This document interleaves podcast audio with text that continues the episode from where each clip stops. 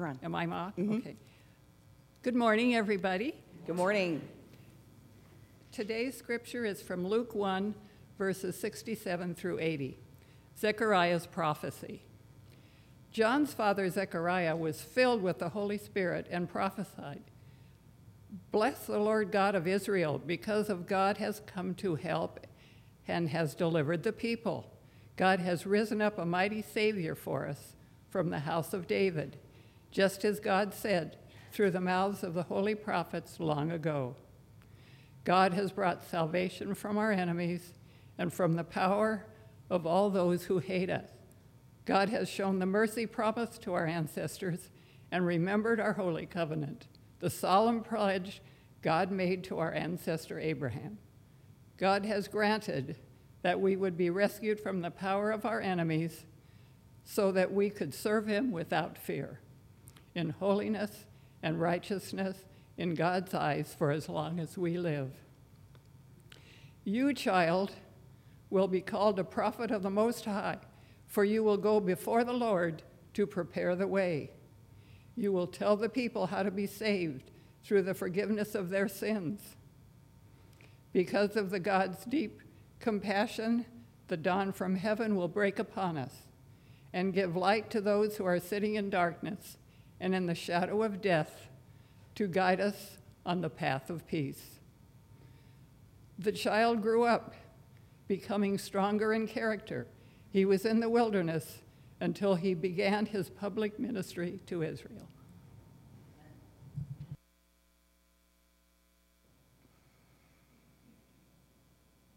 Yes, thank you. Okay, let's begin class. There, or did you get a piece this week? An art piece? Oh, well, we'll have to do it not talking about the art piece. Okay, let's see. So Zechariah, that's who we're with this morning. And uh, let's review. Let's review where we've been. Daniel, you gave us a great start. Um, a few weeks ago, we um, had um, Elizabeth finding out that she was going to be pregnant, right? And what did she do? That's right. She laughed, right? Because she's like, "God, I'm old." That's ridiculous. But what happened? She's pregnant, and he, okay, you're going to know the answers to these questions, okay? and then, and then uh, we learned someone else got pregnant. Who was that somebody else? Mary. Yes, yes. And then we learned Elizabeth and Zechariah are from uh, the elite of the of the um, the elite. There we go. Of the culture, the elite of the culture. Mary and Joseph, not so much. And um, and young, and Mary's young. She's a teenager that maybe just have been playing um, Mother May I just a, a week before, right? Like, like very, very different. But what do they do? They spend time together to because indeed, and now we can kind of have an understanding of how oppressive and ugly uh, Palestine can be sometimes. That they were occupied by Rome just as there's an occupation now. And it's scary, and then they're coming up pregnant in a way that it doesn't make sense. So what did we learn last week that could have happened to them if they didn't have a Disney prince? They could have been killed. They could have been stoned to death. But instead, we have Joseph, kind of that flat character, but that important character. And then today we have Zechariah. And what we got is his song, his delight in having Elizabeth be the carrier of the prophet. And who's that prophet that he named last week? John, yes. John the Baptist, yes, yes. So um, this first part that Barbara read for us um, is all about, and I love this, and it is, it's Jewish literature at its best. It's saying, oh, wait, wait, wait. What happened to Zechariah when the angel Gabriel came to him? And he said, Elizabeth was going to be pregnant. Right. Why was why why was he hushed? Why was he hushed? That's right. He was he needed data, right? Right? He needed, you know, Elizabeth, remember? Elizabeth had answered and said, "Okay, this is ridiculous. I'm laughing. But I believe you because I know that you did this for Sarah. I know that you've done this before, right? So Gabriel's like, okay, good, good grasshopper, good grasshopper, good disciple. And and then, but then Zechariah, data man, is like, wait a minute, wait a minute. And then Gabriel's like, yeah, wait a minute, I got data. Abraham and Sarah, right? So then, I loved what you did, Carrie. What did God do when um, Zechariah did not have faith? Silence. Silenced him. And then last week we saw that beautiful painting of Zechariah speaking of the Holy Spirit. And then this week is that poem. And he's saying, God, you will change our future. Because we have been people of faith, and now I get it, and now I get it, I want to sing for others what you can do. Even when we live amongst those who hate us, you will be there for us. I love this poem, as Jewish literature does. It doesn't talk necessarily in the now, it talks in the past, and in the future. It says, you've been there for us in the past. You'll be there for us in the future. And then this future happens to be John. I think it's about verse seventy-six. There's kind of a change in the speech because Zechariah is first talking about himself. And then there's a turn. He's talking about John and how John is going to change the world and how John is uh, going to be Um, a life force for good. And um, Fred Craddock, did you ever read any Fred Craddock, preaching guy?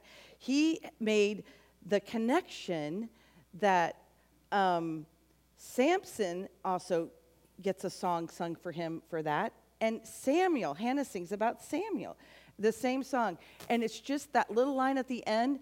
Um, I think of it as a as an ad for, or, or I think of it as the end of a press release, because it says, and he lived a public life in Israel, right? Like,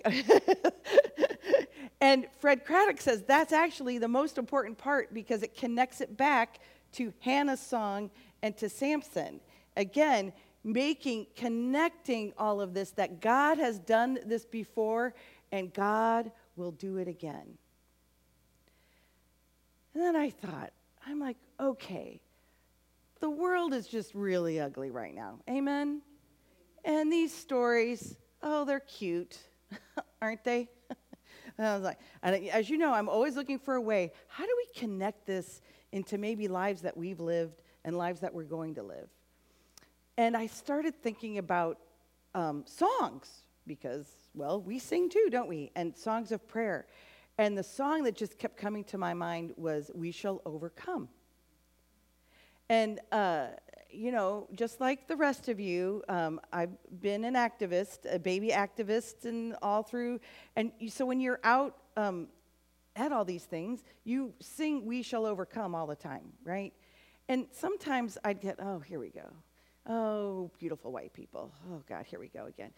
And then it's like, okay, no, no, no. So, so of course, what did I do? I started going down the rabbit hole, and I'm like, wait a minute, I know. I know one one time how it's the, the credit of when it got introduced to the civil rights movement was um, uh, Carnock, who's from uh, Southern California. So the story has a Southern California connection um, as well as a slavery connection. Let me make that for you. So let's start with, um, I first had learned that Carnock had um, learned it from Pete Seeger, and um, Carnock was at the Highlander School in Tennessee, which you've heard about before, a school that um, trained uh, white and black folk to be working on uh, reconciliation. In fact, the Fellowship of Reconciliation organization came from there, and they were called us all sorts of good things, like communist, Daniel, because here in this country, when anyone cares for the least, the last, or lost, they're called a communist, and they think that's a bad name, but you can tell them the truth of what a real communist is, right? So, um, so. Um, he learns it there, but it turns out this song goes all the way back to slavery times, and it was sung in the fields, and they would say, I will be all right. I will be all right. I will be all right. And then a African-American Methodist preacher decided to use it in church one day. And so in nineteen oh one, it started to be sung in black churches. And again, with the pronoun I. And so it's growing up there. And then in nineteen forty-seven, um, an African American coming to the Highlander School um, sings it sings it for the uh, woman who led the music there, was the music programmer, because they were trying to find songs they could be singing, because now they're they're starting, and they were working for um, mine workers in Virginia, and they started singing the song there. And then the thing, when you start learning about the different eras of where it's sung, the words are changed for that issue. But I thought it was really telling. It used to be I. Then in nineteen sixty, Carnock gets invited to the Highlander School, and he's teaching songs to folks who are now going to start doing um, uh, the the drugstore, you know, come on, lunch, to lunch towers, the sit-ins at the Walgreens, at the lunch counters in Nashville, and um, so they need songs. So Carnock's there teaching songs, and then Bernice Johnson was one of the students, African-American students from Georgia, and she says, no, no, no, no, no, because they're singing we, we shall overcome. She's like, baby, no, no, it's I, it's I. And, and then, uh, and she says in this interview, she says, I couldn't believe, now that we, now I'm being corrected by a white guy who just learned the song, telling we how we need to sing this song. Here we are again. And then she says what she says in the interview. She goes, but you know, for this to show that we together are in this fight, I gave him the we. I gave him the we.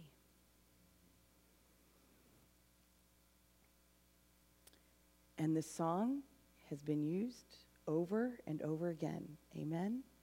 And I love it.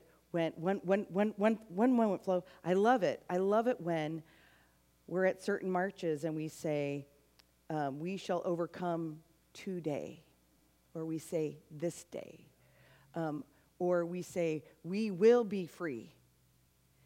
We are really good prayers. That's what we are. So I wanted you to know that you are living out the texts of the past. You are living out that God will make a change and we will be part of it, and that God has called us, whether we are at the top of the economic spectrum, which I know none of us are here, or if we are just average, or if maybe we're a little bit under. It doesn't matter if you're Mary or Elizabeth, if you're Abraham or Sarah, if you're Zechariah or Joseph, you are called to sing. Flow. I was a student at U C Berkeley in the early sixties. A hub of communists, Daniel. No, you're kidding. Yes. We Shall Overcome was our hymn. Yes, yes, yes. And I love that there's the Pete Seeger connection. Um, there, there is the Carnock student connection. There's, oh, and that Martin Luther King. He, when he went to visit Highlander School in forty-seven, that was the first time he heard the song too. So I love, and, and as my clergy sister friend and I were going down a rabbit hole going, we're going to do We Shall Overcome today. That's what we're going to do. And then she read to me as we were looking up all this stuff, this song is not only sung in the United States. This song is sung in India. This song is, has been sung in North Korea. Can you imagine that? Then you're probably arrested, right? This song, it, the, our, our little, it, every country of the world sings this song. We shall overcome. God is with us. God is ridiculous, spectacular, and is going to carry us through. So much so, we will continue the story tonight that Mary, what, is having a baby? Yes, and Joseph is, will be right next to her. Amen? Amen. Amen.